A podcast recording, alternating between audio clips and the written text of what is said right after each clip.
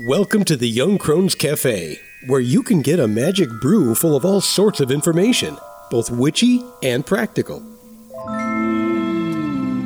Grab a cup of coffee and join us. I'm Elizabeth, a wordsmith.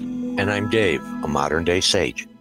We are going to talk about various witchcraft and life topics from a slightly more mature perspective, at least most of the time. Thanks for joining us. Here's a little something from the Young Crones Cafe to get you through until our next regularly scheduled episode. Winter solstice, aka Yule, falls on December 21st this year. It is technically the official start of the first day of winter according to our calendar.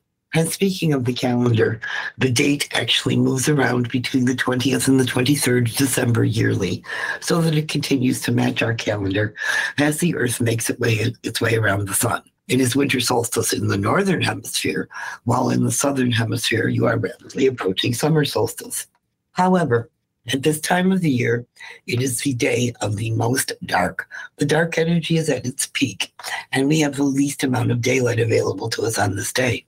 After the solstice, the light energy will begin to imperceptibly strengthen at first, getting brighter and brighter until six months from now at the summer solstice, it will be at its peak.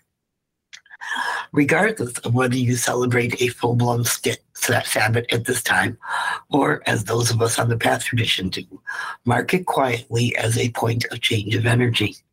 It's important to remember that this is a time for the gestation of new ideas, the barest start of new plans of what you may want to practice this year, how you may want to make changes to your practice, what you want to learn about. It is a time of day for us when we mark the deepest introspection of the year, and we have been known to sit quietly in the dark to celebrate, just meditating about these possibilities and at the end, light a, calendar, a candle to remind us that the light is returning. It is also a time of year of the start of the most holiday season and the hope for snow for Christmas, at least where we live. In fact, our neighbors down the road, about 60 miles away in Buffalo, have been inundated with snow already, with a monster record setting snowfall of over six and a half feet. So, regardless of where you live and what weather you experience, it is important to remember that this is a date of change of energy more than anything else. If your family does not celebrate solstice with you, it is often also the time of a holiday season of gift giving and celebrating joy. Many religions at this time celebrate some sort of festival that relates to light in some way. Christmas, Hanukkah, Kwanzaa, some of the more common religions and celebrations in the United States at this time all feature candles and light in some way. So we wish you the joy of the season. We wish you the joy of being with family, whether biological or by choice. And most of all, blessed winter solstice. Well, it looks like the coffee cups are empty for this week. We hope you join us again next Tuesday.